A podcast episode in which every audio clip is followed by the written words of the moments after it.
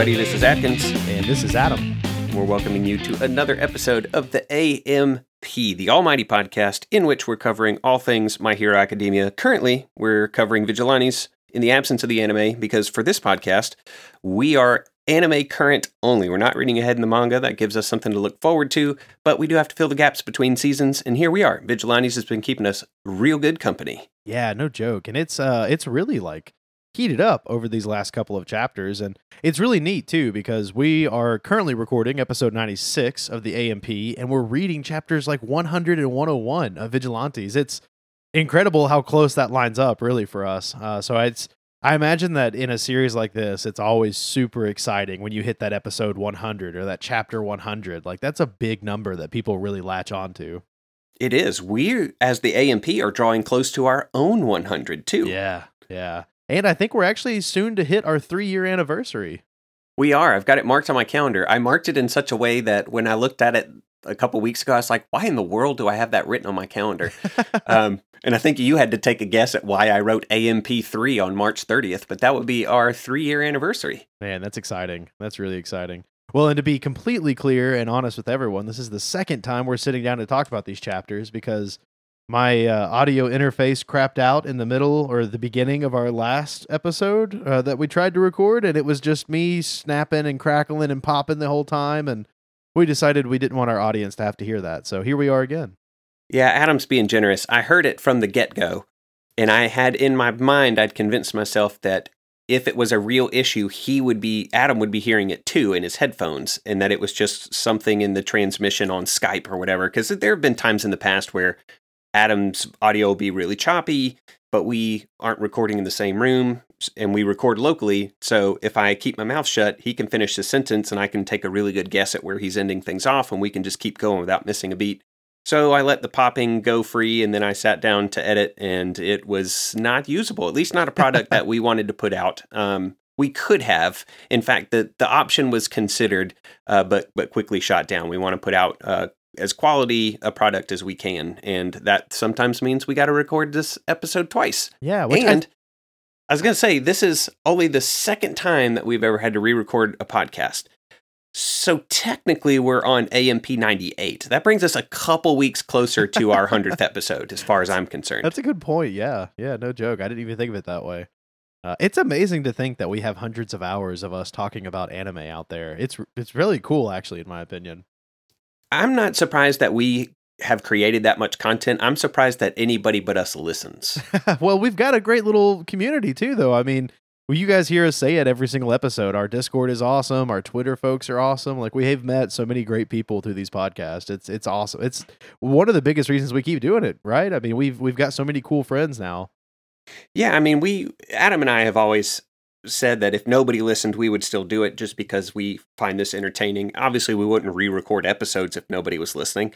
Um, but that that community element is a big a big motivator for us as well. You know, we would feel like in the absence of that community, now that we've ha- have experienced it anyway, in the absence of that community, continue to continue doing this would feel somehow more hollow. Yeah. Or or hollow at all because what we're doing right now doesn't even feel a little bit hollow. It's fulfilling and fun. So uh, as long as it's those two things, we'll do this uh, until we're covering socks and ties and my hero and all of its offshoots come to an end, and we have to retire the AMP and focus on something else, dream up something else, focus on another anime, go back to One Piece, um, which was oh, one of our other pilot episode ideas. I saw recently, I think they just released like chapter 1096, and I was like, holy cow. That's, I mean, we're excited that Vigilantes hit chapter 100. Can you imagine chapter 1000?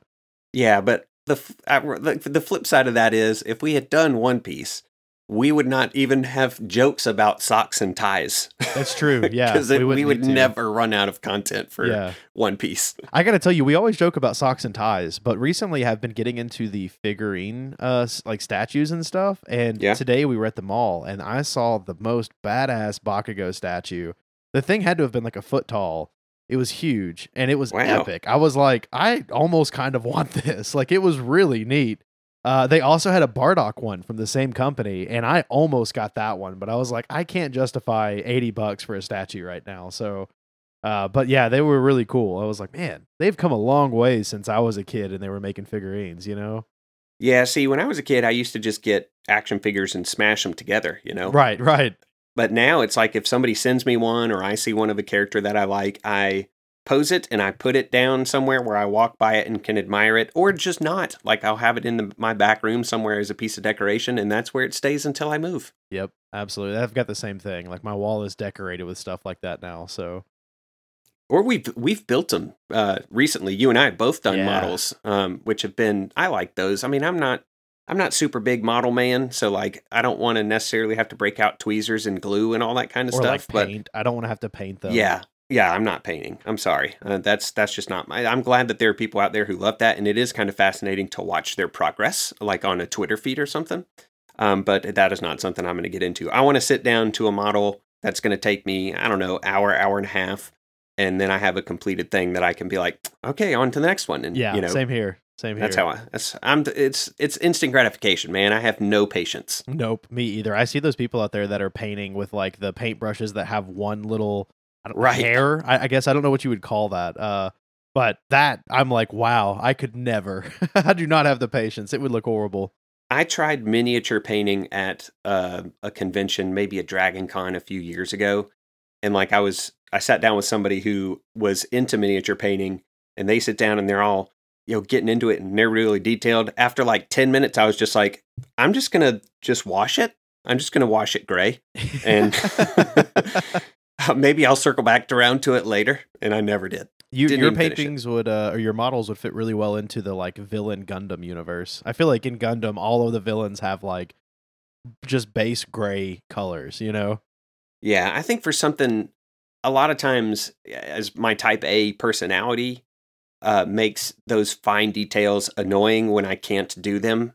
Or if they're know? not a sticker, yeah, yeah. It's it's the same reason. Like I know you're playing uh, Legends Arceus right now too, aren't yes. you? Yeah. Oh yeah. Um. So I I did finally cross that first bridge.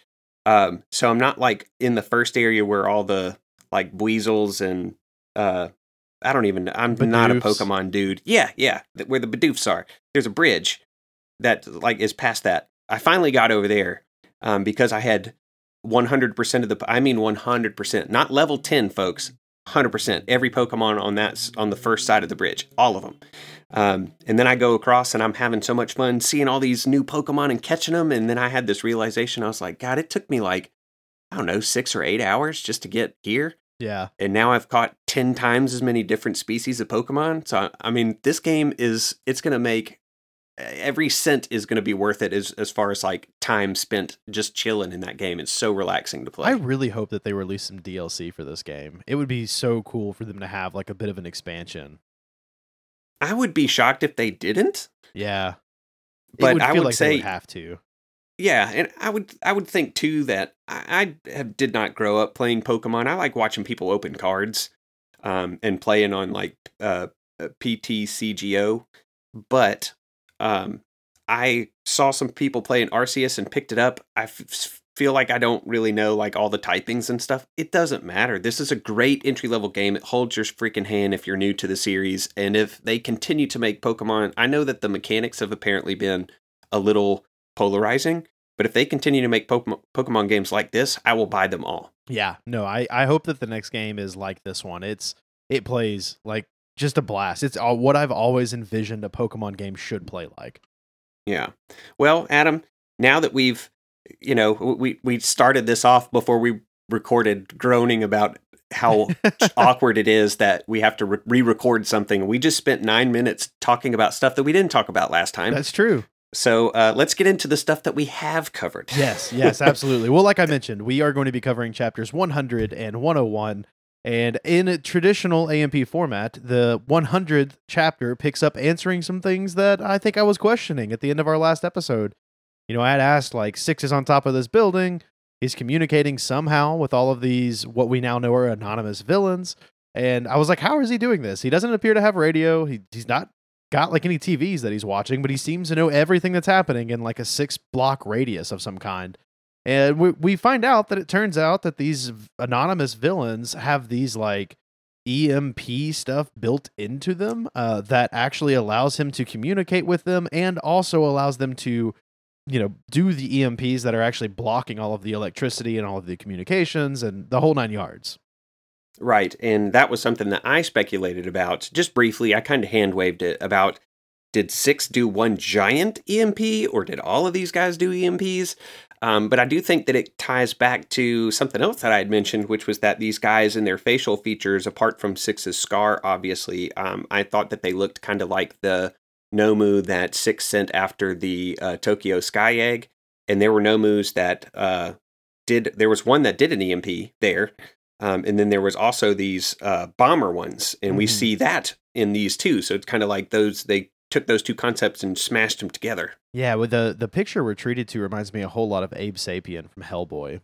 Yeah, it does, and it, and it the the their bodies underneath the clothing that they're wearing, they're wearing like trench coats and in uh, in fedoras or like floppy detective looking hats, like Dick Tracy hats. I don't. What's the name for that? Are you a hat guy? Do you know what that is? Is it like a stiletto? Is that what they call those? I have no idea. Yeah, I'm that sounds like a shoe to me, but like no, I said, totally I don't does. know anything about haps. Um, but their cl- their actual skin uh, does reflect also not just Six's scar, but also the it kind of is indicative or uh, based upon Six's o'clock homage costume, which I thought was an interesting choice. Yeah, it's almost like they're. Uh, it almost looks like they're wearing a latex suit, but it's not. It's just their exterior. Um, and you know, well, man, I hate that you said it that way because now, like page one on the chapter 100 is just full on, full frontal anonymous man. It is or, man? Yeah. Question mark? I don't know. Sure thing. Yeah. It. uh It's interesting too because they the bottom panel on this first page has got like a crowd of folks, and one or two of them, at maybe three or four of them, are highlighted as being these anonymous villains. And it says, you know, these Anons can blend into a crowd and disrupt the physical and emotional connections between people and it made me wonder if, you know, they, they're talking about how they have these EMP organs. I wonder if they're emitting some pheromones or some kind of high pitched frequency that we can't hear, but like just disturbs humans.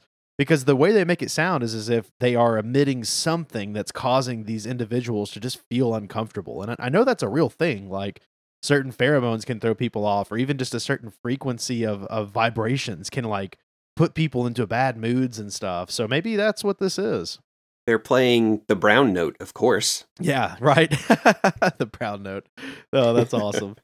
they shut down the streets and now they're about to clog up the sewers. Oh man. Uh, right after this that uh, panel, we have a really cool two-page spread, full color. Also, episode 100, starting off with a bang.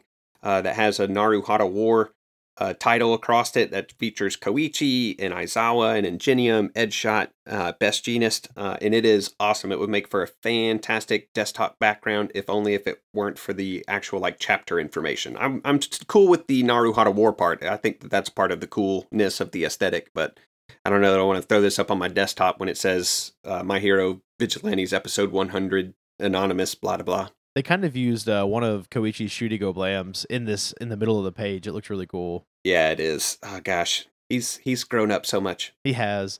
And I was trying to think. I feel like two years have gone by since we started reading this. Not in our time, but in that world.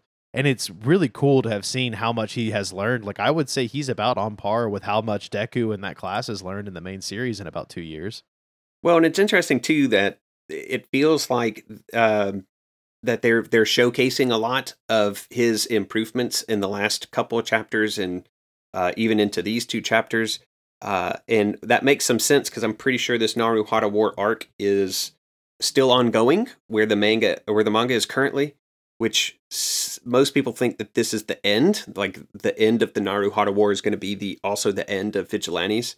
So it's kind of like telling you, it shows you more than it tells. Thank God, I'll cover some of that a little bit later on too. But um, it is showing and telling like, hey, Koichi, this is this is him at his prime. Like he's he's leveled up and it's time. You know, this something's big coming. So we're going to show you all these cool new things that he can do. Some of which we hadn't even really seen. Um, and some of which even surprised Koichi. Like he's developing, growing right before our eyes in one of these later chapters. Yeah, it's really cool. Uh, well, to continue into this, after we see this kind of like Anon breakdown, we, we're treated to Six and his projection of o'clock up on top of the uh, the buildings here, and they're looking down and they're they're kind of reiterating like the real key is stopping the spread of information. That's what the EMP and blocking off all of the cell phone towers and everything was for. But the biggest reason that they're doing that is to keep All Might from knowing about what's going on. If All Might shows up, the plan is gone to hell and they're not going to be able to do whatever they need. And that's why they've kind of broken everything down. But I had a thought, you know, if they're like right at the edge of this EMP, who's to stop them from walking a block down the road and grabbing a cell phone or or vice versa? Like let's really hope that nobody was wanting to walk into Naruhata tonight, you know, and and they're like, "Oh wow, everything's dead. Maybe we should tell somebody." Right. Yeah. I mean, there has to be some sort of boundary to the uh, range of even all of the uh, additive EMPs. Uh, and so, like, what's on the other side of that? I mean, if if I'm in building A in an apartment complex, I get blacked out because the EMP, and you're in B and your lights are still on. You know, like it seems yeah. like the thing to do would be go towards the light. That's a very natural human thing to do anyway. Even the bugs got that much down. So like I get these folks in the center are they're in they're in much more trouble than the folks who would be on the periphery and you know like you said somebody they they've blocked off where cars could you know couldn't cross into this area already. We've covered that. Uh, but yeah, just figuring out a way to cross whatever that boundary line. There's because the, the, visual would be lights. Go to where the light is. Right. If your lights are out, find the closest light. Um, and it is dark, like it's nighttime when this is going on. And I think it would be, to me at least, a little bit more believable if Naruhata was more like Gotham in the Dark Knight movies, where it's almost kind of like its own little island. And so, you know, yeah. you blow the bridges, nobody's getting in, right? But in right. this case, like it's connected to other parts of the city that Six is not focused on. So I don't know. I feel like that's a bit of a gap here, but it's neither here nor there. Did you notice the uh, giraffe in that bottom panel? Oh yeah. well, it's there's just like the silhouette of a giraffe man. What I, a terrible quirk. I was thinking to myself too. Like in the next panel, there's a Koichi is up on top of the police station, like talking to the civilians around, and there are three or four folks in that panel that appear to also be animals, like a horse and and someone that kind of looks like Piglet from behind. It so, does like, look like Piglet. Folks in Naruhata just have those quirks. It seems to be kind of relevant. We've seen a train guy. There's literally the uh he's not a Hata brother, I don't think, but he's the uh, one Kamayan. of the Yeah, Kamayan. Like there are a lot of folks in Naruhata that have these animal quirks. Well, I would think just from like an artist perspective, if you want diversity in a crowd of people without having to really just crank out creativity on how could we make this person look any you know different than any other person. You'd just be like you know you point at an animal and go make them look like that you know? yeah that's a good point. Yeah that's true. We we catch up with uh what's going on. All these heroes are responding in their different ways. Koichi's trying to corral people into buildings. Um Edgeshot in maybe my favorite panel in these two chapters um, is shown being flown like a kite by Best Jeanist uh, as he is getting some aerial surveillance on that is a genius application of both of their quirks really but it's it's adorable that that's a thing that they represented uh in in the actual panel like in a picture. It's amazing. It makes me maybe wonder, my favorite combo move. It makes me wonder if they had a good name for the combo move. And in fact i think the first time around we recorded this you challenged our twitter followers or the folks in the discord come up with a name for this combo move of best jeanist and Edgeshot and uh, i came up with one of my own. I gotta throw it out there to see what people think I'm going to call this one Crouching Jeanist Flying Edgeshot. Okay. Yeah. I thought that was pretty good.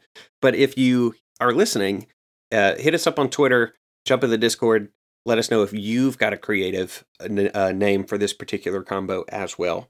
Um, they end up, uh, Ingenium, Best Jeanist, and Edgeshot end up kind of crouching over a, a map of Naruhata and they've kind of plotted out how far they think that the, the lights are out. They're talking about the roads being cut off and they're starting to plan and figure out what what do we do? Um, you know, what's the best thing to do? And so Best Jeanist is like, I'm gonna go outside and make sure that uh, people are being safe. We'll, we'll I'll make you know contacting the outside world is is Ingenium's thing. He runs fast. Let him run in any direction until he gets outside of the, the range of the EMP. I'll work on citizens. And Edgeshot initially volunteers to find uh, Detective Tsukauchi, but they're interrupted. Yeah, Koichi comes in and he's standing there with Aizawa and he he thanks them. He's like, "Hey guys, thank you so much for being here and being heroes.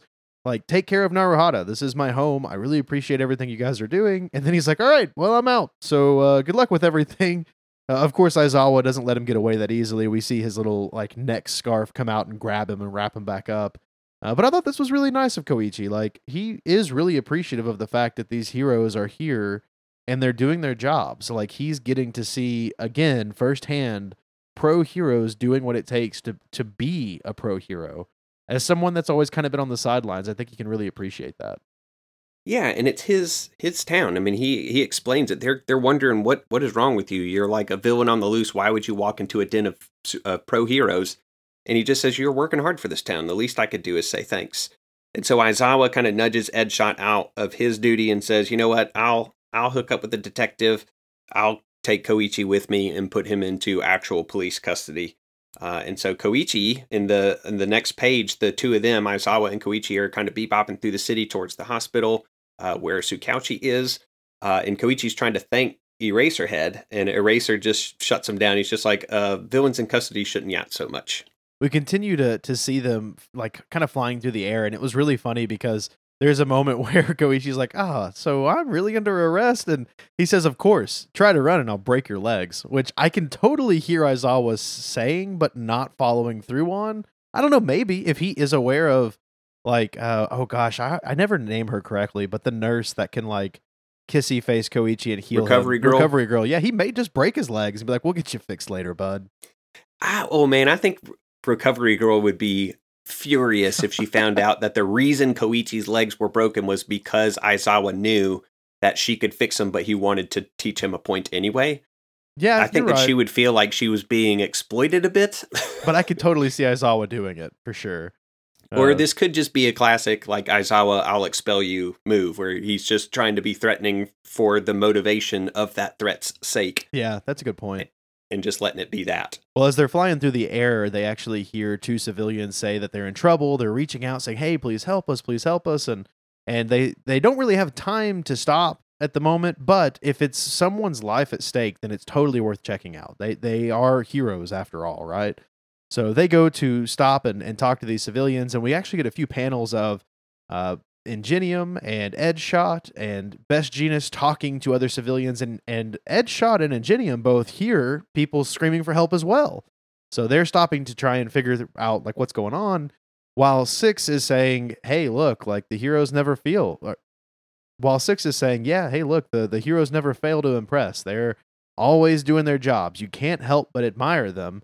But for this to work, I'm going to need those pests to buzz off. And we get the little music note that we've seen before. And this is where the projection of O'Clock says, All right, phase four of the operation begins. And uh, Six says he's on it. And then we are treated to this scene of these civilians that were begging for help are actually Nomus or these anonymous villains, and they are ready to explode. Yeah, I mean, phase four is basically explode the good guys. And all of them are in very close proximity to these uh, these anonymous creatures, and Koichi is actually closer to them than Aizawa is. So as they begin to glow and are giving off strange vibes at minimum, Aizawa reacts really quickly and snatches Koichi out of the way using his uh, his scarf uh, but you, you also have this really cool full page spread of of Six who's silhouetted with his scar all glowy, and he's got this giant smile on his face, and you're seeing these explosions elsewhere, including like one that has Best Jeanist by the hand, like Best Jeanist has offered his hand to help pick him up from the ground, say. Um, and you even see in one of the explosions where Ingenium's helmet is blown off.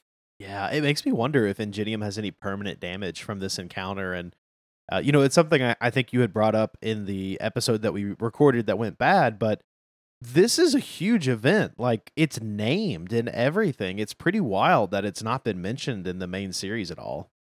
Yeah, I forgot that I complained about that until just now. It is it is strange. Like if this is as big as it's as it's being presented to be, it's wild that we haven't even heard mention of the Naruhara War in anything like My Hero proper. Uh, there's some like you know, timeline issues, you know, where Vigilantes was being written after a lot of what we know to be My Hero, but there were still opportunities for them to have snuck some of this material. Just a mention of it. Yeah. Um, the closest that we really get is the presence of Shirakumo uh, in My Hero proper, so far at least. There's still time, of course, for this kind of thing to come up and uh, be woven more directly into My Hero's narrative somehow. If they don't, it's not like end of the world, but as big as this event has become, and given those folks who are involved with it behind the scenes, specifically All for One, you would think that this would be something that uh, was kind of well known. Like, did you, you did you see the new Ghostbusters by by chance? I, I haven't. No.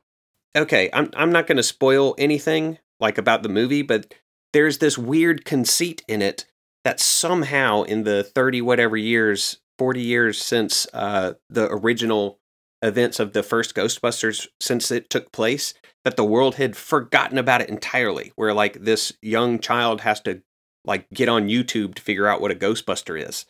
Um, and I was like, what? That is a apocalyptic scale event. How have people forgotten about yeah. it? That's history book material.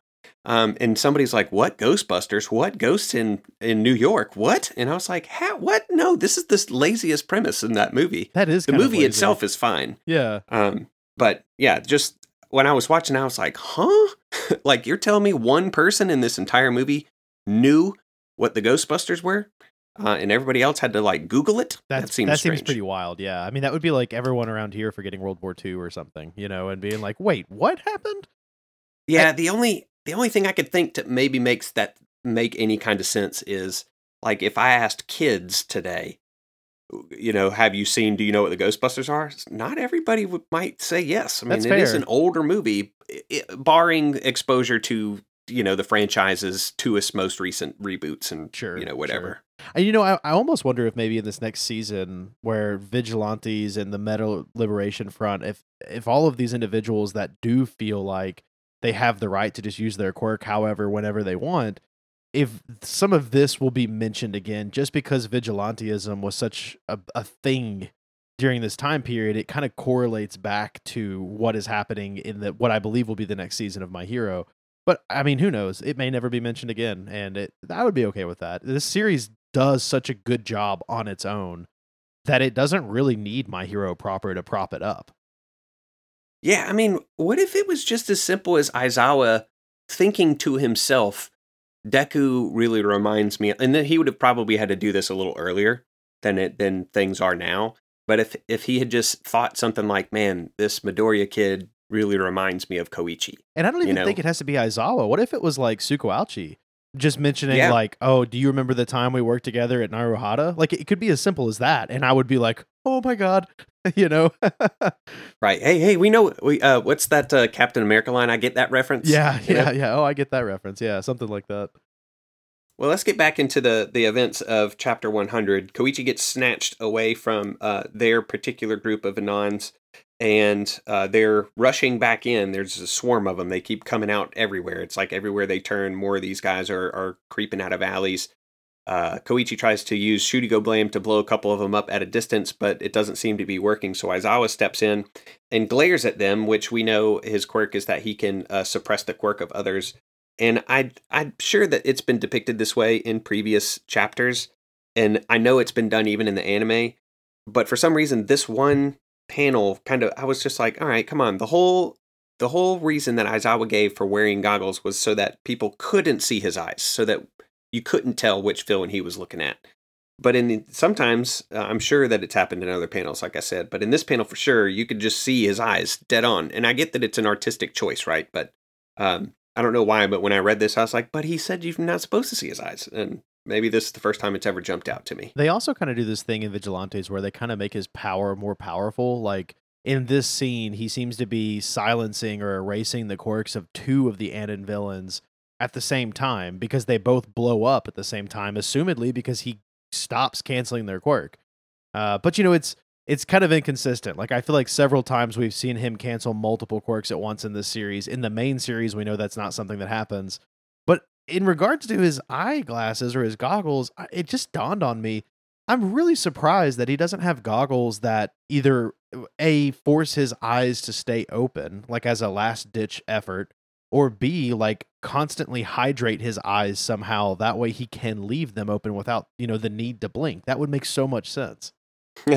Or just have goggles that are like have that mirror reflective outside. You know. Oh yeah. Like you don't have yeah. to have holes just I don't know. There there are lots of things they, they could do with his goggles. He's still awesome, and he he is in like USJ shape. He's in his badass USJ shape in these two chapters because he, like you explained, uh, suppresses the these two quirks long enough to kick them back, uh, so that they explode at a safer distance, and then he uh, is they all these Anons start rushing in, and Koichi's freaking out. He's like, it's a whole army of them. And Aizawa just says, not an issue. And he says it in my head it's deadpan. Oh, it's yeah. just like, dude, it's business as usual. And so he tells Koichi, he actually calls him Crawler, of course. He's like, Crawler, you make your escape, get back to the hospital. And Aizawa's explanation is like, you know, Koichi's like, Are you going to be okay? And Aizawa's like, Listen, I, I'm a school teacher now, and I work with all these kids, and they're a bunch of snot nosed kids lacking even the bare minimum of experience and resolve. And so, like, they run around getting themselves hurt, starving, uh, starting fights over nothing. I can't, I can't take my eyes off of them for a second, he says. And he says, Compared to that, fighting a pack of villains is a piece of cake. All I've got to do is pound them till they stop moving, which makes it sound like Aizawa is, uh, you know, in the street beat uh, as a way of like cathartic therapy. yeah. Where he's just like, I want to beat these students, but I can't. Also, one of the students is Torterra, I'm pretty sure. Yeah, like there's a little panel of all the students, and there's even one in the background that kind of looks like Kirby, like over to the right. Like some of the students Yeah, in this yeah. class are are gifted, is the is what I'm gonna say. Like they've got some very interesting quirks. Yeah, one dude's a miner and he seems to be erupting out of the ground on the bottom left. And then the guy in the middle just kind of looks like Mirio. Like he's he just He looks does. like Mirio. And I think there's even like a dragon or a giraffe kind of person back behind the Pokemon. Very Yeah. interesting class, that's for sure. Man, that's one thing that, that this uh, franchise could do forever. Is just, oh, there's this new class. You know, Yeah, that's true. um, they could that would be fun. my hero could theoretically well i, I don't want to say theoretically go on forever because there is this singularity they keep talking about where like a power is going to be so or a quirk is going to be so powerful that it just destroys the world uh, which i could see i think that's coming down the line pretty quick honestly Yeah, and I just remember us being excited when we got to meet some of the folks from Shiketsu, and Oh, we got yeah. to be uh, spend a little bit more time, maybe too much, with Class One B. And uh, what was the other school uh, that that was big at the uh, at the games? It was Shiketsu. What was the other one with the? oh because the Uh, joker lady was uh their their teacher because shiketsu Yeah. shiketsu was the one they all had the uniforms and that's what uh Camie is from and the guy Yeah. that controls the wind who's really cool Yeah, I feel like there was one other big big name school. Yeah, there it's, I'm- but I'm, not remembering. Yeah, it's it's it's passing me by. Uh, but regardless, like, let's go back into this. So the the villains are, are just rushing Aizawa. He's totally ready to take them all out, and uh, he, he's telling Crawler like, "Go, get out of here! Like, you know, you need to tell Tsukauchi we're up against bomber villains. A lot of them have infiltrated the town. We don't know how many, but there are plans underway to resolve the situation. Now get out of here." And our last panel is Koichi taking off, and then we pick right back up in 101 basically with this exact same panel. Like they kind of redraw it a little bit um, and it's got him leaving with with Aizawa telling him like hey get to the hospital. You got to get out of here. And as he's running away he's actually confronted by two or three more of these anonymous villains and he's like hey are you going to be okay on your own? Cuz you've got a lot more company coming. And Aizawa's just like like you said in that badass mode where he's like I said go. Get out of here and Koichi hops up onto the back of this building and uses his powers to slide up the the top. It's it's so cool. Yeah, man. I I always liked Aizawa as a character. Um but when USJ rolled around, that was when I was like Aizawa is my favorite. That standoff that he did, even this is similar even to the conversation that Deku had where Deku's trying to tell Aizawa what like second guessing him, right? And that's exactly what Koichi's doing here. He's like, "Are you sure you don't need me to help?" And Deku was like, "Well, your quirk is better suited to like more stealthy and one-on-one applications." And I was always like, "Boys, you know, hold my beer. You know, take sit there and take notes, man. Yeah. Uh, I, I think the way that he said it in the USJ was something like, you know, a hero can't be like can't have just one trick up their sleeves Yeah, or can't just be this one trick pony. Yeah. Um, and man, that that scene where he was just standing hard by himself in the middle of all those, and they were scrubs, but still there was a bunch of them. Uh, that cemented that might have been the origin of Beizawa, the phrase, actually. Just him being my favorite character by leaps and bounds. That was the moment. And we get to see it basically again here. Yeah, I like what he says because he says a real hero doesn't need concern from a rank amateur. Besides, this isn't where you need to be right now. Kind of echoing something that I think Koichi said maybe three or four chapters about how like, hey, I'm at the hospital. This is where I need to be right now. So I thought that was Right. a a really kind of good book into that. Uh, but we see him agree. He decides he's going to take off, so he slides straight up the building, and then he, like out of nowhere, he you know performs this awesome maneuver where he just like propels himself. It's I think you described it as like Iron Man jet boots, and that's exactly what this looks like. It's so cool, and he's flying over the city. And I had a thought here. So all these anonymous villains are pretty well dressed. Like each of them looked dressed uniquely. So either one of two things had to happen in my head canon. Either Six took them shopping, like to the mall, where he shopped with them as like children, which is hilarious in my mind, or they all just beat up a bunch of people and stole their clothes and like left them naked in the alleys. And so as Koichi's flying over, he's going to be seeing like incapacitated naked civilians in each of the alleys. I mean, technically, Six could have gone shopping without them. Uh, I guess, you know, but I don't like that idea. That's... I know it's way more comical the way that you describe it for sure. Like he... Walking into a store with a bunch of anonymous things that already look like they're clothed, but I guess aren't, uh, and then just nonchalantly being like, "Hey, we need uh, twenty uh, trench coats. You got twenty trench coats?" like you took them to Old Navy yeah. or something, you know? Yeah, uh, I don't like the idea to... that he like Amazoned all this and they just arrived in two days or or sooner, you know. But the idea of them going on like a mall trip, I need that like slice of life of six. What is it like having all of these guys around? You know. Yeah, that's great. Oh, I mean, I get would they bat? Would they really bat and uh, too many eyes, draw too much attention, even if they walked into a store as they were, unless they acted like villains? I mean, in a quirk world like this, wouldn't that be kind of weird to be like, oh wow, you guys look strange? Yeah, well, what about the giraffe next door, buddy? I right, mean, like right. it's it's not out of the realm of possibility that they did that. It's true. They could have had a totally chill day and not even turned a single head at the at the mall. It still would have been a strange trip, and I would have been. Maybe it's in one of the light novellas that I'm never going to read. Oh, uh, maybe that's in the Smash volumes. I could see that being a Smash comic. Uh, yeah, Vigilantes hasn't been in Smash, but they should. Well, we've only read like the first two volumes, so maybe they're in the later volumes. That that's a possibility. I don't think that they are. If they now, if they did Vigilante Smash, I'm in. Right. Yeah. No, I could see that being a block. Like to some extent, some of the Vigilantes chapters are almost like Smash volumes. Smash. Like I mean, yeah, really, they, when, they really are. When that train villain was was rushing them down, I was like, this has got to be a joke. Yeah. Well, we get back to Aizawa, and he's he says this. It's great. Tomac and I had a discussion about this in the Discord the other day. He says, "Wherever I go, I can't escape having to hold some kid's hand."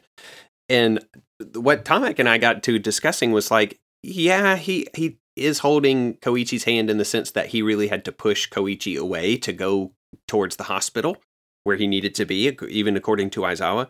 But he's also simultaneously not at all holding Koichi's hand because he's sending him by himself through and into a city uh, that he knows is hostile territory towards its epicenter, the hospital, um, where where all of the bad guys are kind of converging. I don't remember if they know that, but he's he's releasing Koichi on his own cognizance, you know. Yeah. Um, and that's not hand holding at all. Hand holding would be like, go stand in that alley until I finish this, and then we will go together to the hospital, and I will deliver you to Tsukauchi or whatever.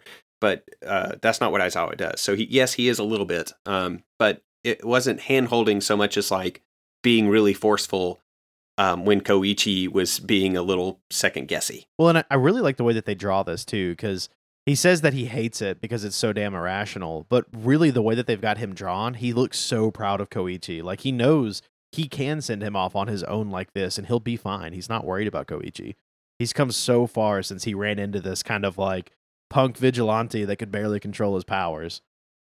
Yeah, and I love too that he he kind of becomes aware of himself again, standing here in the, as the dust clears in this alleyway, and he's like, "Oh, sorry." Now addressing the uh, the anonymous, he's like, "I was just talking to myself.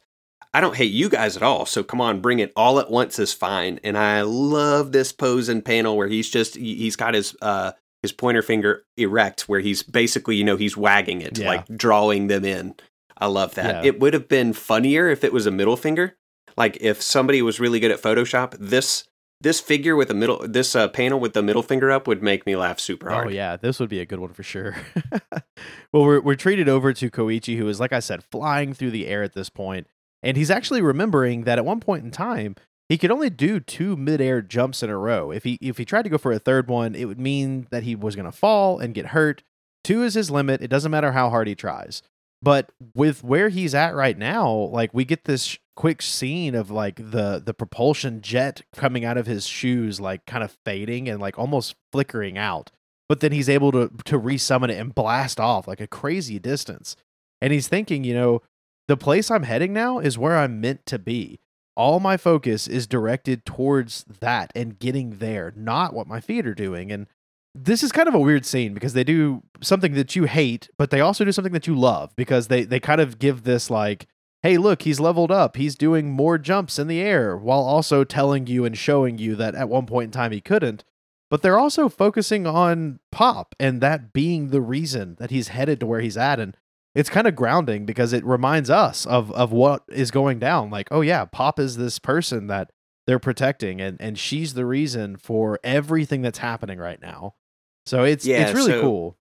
Yeah, there's a little bit of show, a little bit of tell. And the show here in this case isn't super necessary because like if you're reading this deep into uh vigilantes, you know that pop is that motivation, but that doesn't in my opinion diminish the fact that there's this panel in the middle of this page where she is kind of spotlit um and it's and it's her as uh, you know, kind of Koichi's remembering her her best version. Like she's got both of her eyes. This isn't like post uh, Queen Bee pop. Um, it's the pop of Koichi's mind. Not that he's going to think any anything less if he finds out she's got a giant cavity in her head or whatever. but um, it's just that there's this I. It's like this ideal pop. well, know? it's something um, that I hadn't considered even the last time we recorded this.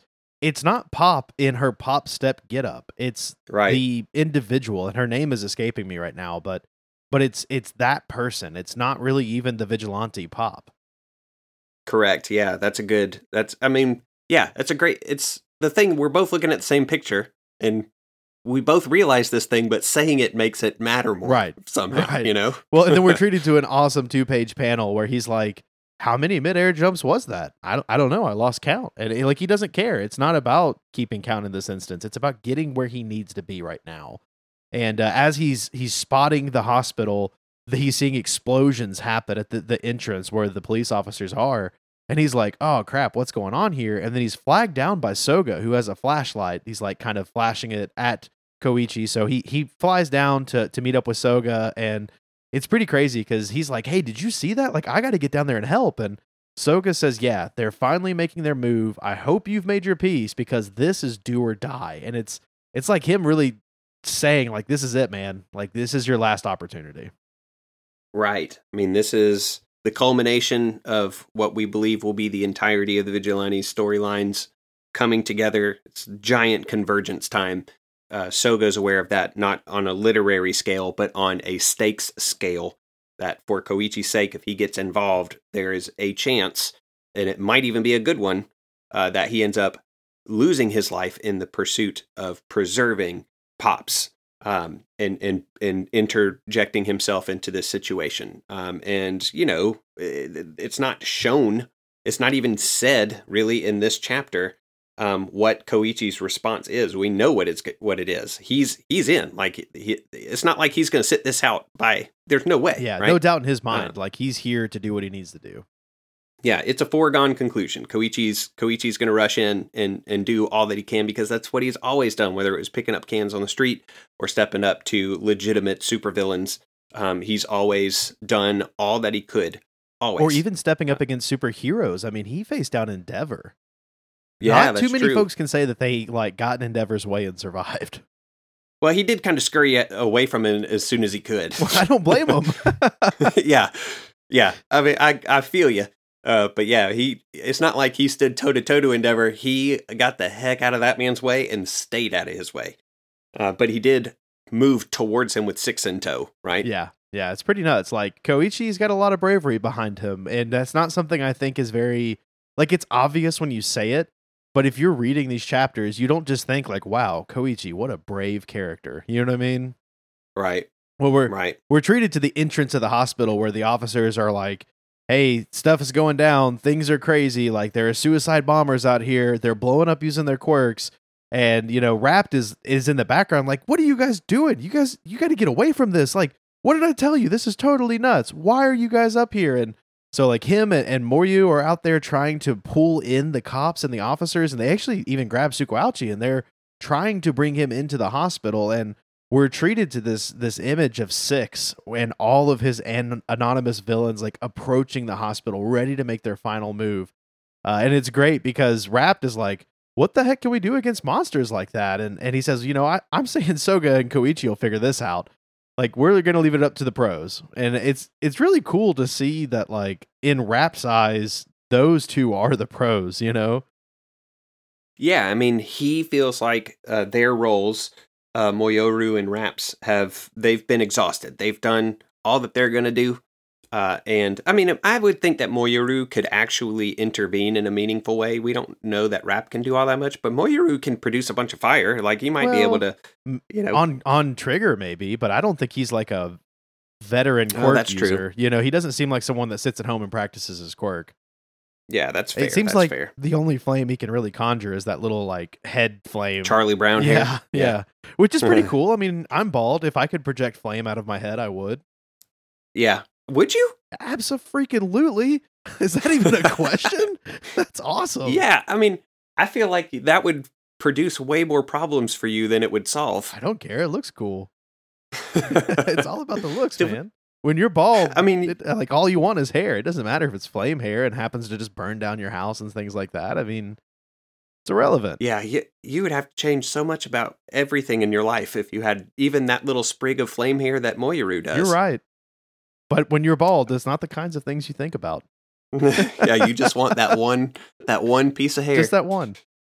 But this actually brings us to the end of chapter 101 uh, I got to say, man, I'm stoked. Like 102 and 103 can't come soon enough. I I think we're really starting to, and I've said this probably every episode for the last like five or six, but things are really heating up. Like this really does feel like it's coming down to the wire. Things are are about to really blow up, and I can't wait to see what six has planned.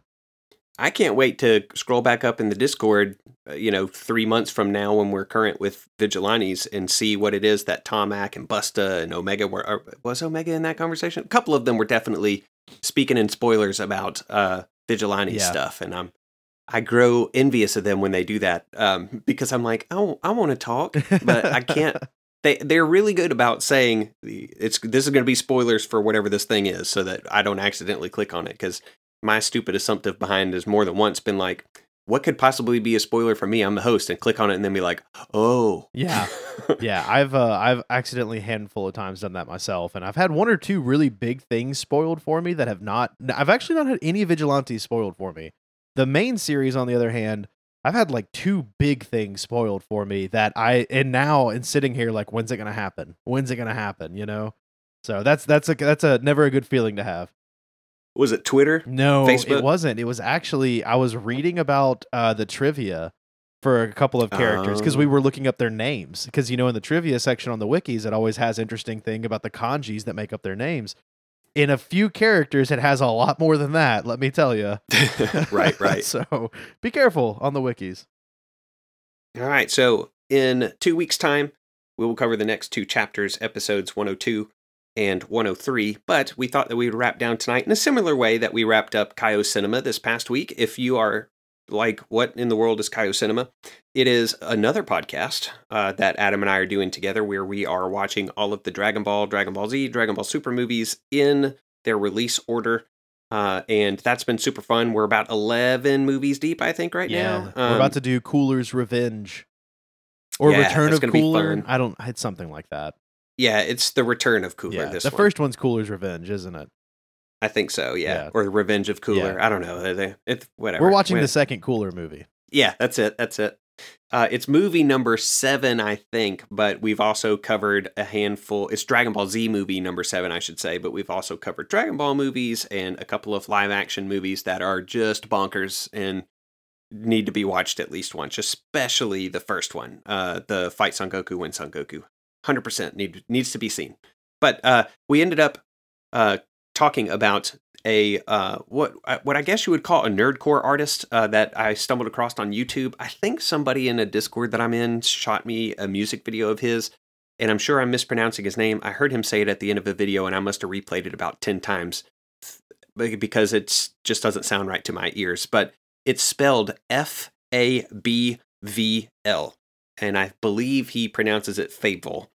Um, and he is he's got a presence on uh, YouTube, iTunes, Spotify, Twitter. He even has a Patreon. So if you find his stuff and you super dig it, uh, then you can contribute towards uh, his his efforts, and they're really good. And we bring this up in Kaio Cinema and the AMP because he has an entire 51 song strong anime list of of raps uh, that he has performed, and that covers a ton of franchises. My Hero, obviously, Dragon Ball Z, obviously, uh, but Seven Deadly Sins, Black uh, Clover, Demon Slayer, Attack on Titan, uh, a dozen probably franchises that he's got several epi- or several songs uh, representing characters or even entire sides. So like, you know, you might get like a rap song for that features a bunch of the good guys and then one that features a bunch of the bad guys. It's really neat. It is really cool. And he actually does a lot more outside of anime as well. If you like video games, he had all kinds of video game raps. So the guy has a lot of amazing content out there. Absolutely worth checking out. I gotta say, I really enjoyed. They had one that was called like the Shonen Cipher or something like that, and it was a bunch of the Shonen Jump characters. But my favorite one from that was the Deku piece. Like it was just really good. And you know, he had one that was for All Might that I really enjoyed, and I there was one for Dabi that I thought was pretty spot on. Like one of the cool things about this guy is that he's put so much time and thought into the lyrics of the songs that when my wife was listening and not even watching them, she could guess which characters the songs were about. Like every yeah, song awesome. is so relevant. It's so cool. What were yeah, some of your favorites? Um, I liked you mentioned the Dabi rap. I didn't like that particular song, but there was this one that was on the League of Villains, and I'm pretty sure that FabvL did the bit on Dabi in that, and that was really good. Um, in fact, I liked the Saiyan cipher uh, when we were talking about Kaio Cinema, where he has just a ton of uh, guest uh, musicians come in and they each are assigned a character and given like 30 seconds go. And and they uh, they spit some serious fire and uh, the way that e- each brings kind of a, a unique twist to the way that they write their lyrics and even uh, the way that they present them is really neat.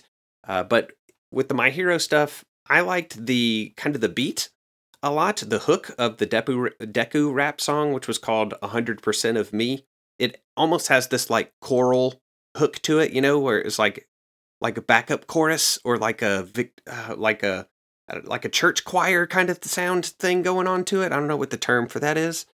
Uh, but it sounds awesome. It reminded me of this band that uh, me and my buddy Kyle used to listen to a lot in high school called Two Steps from Hell, which was like this orchestral rock.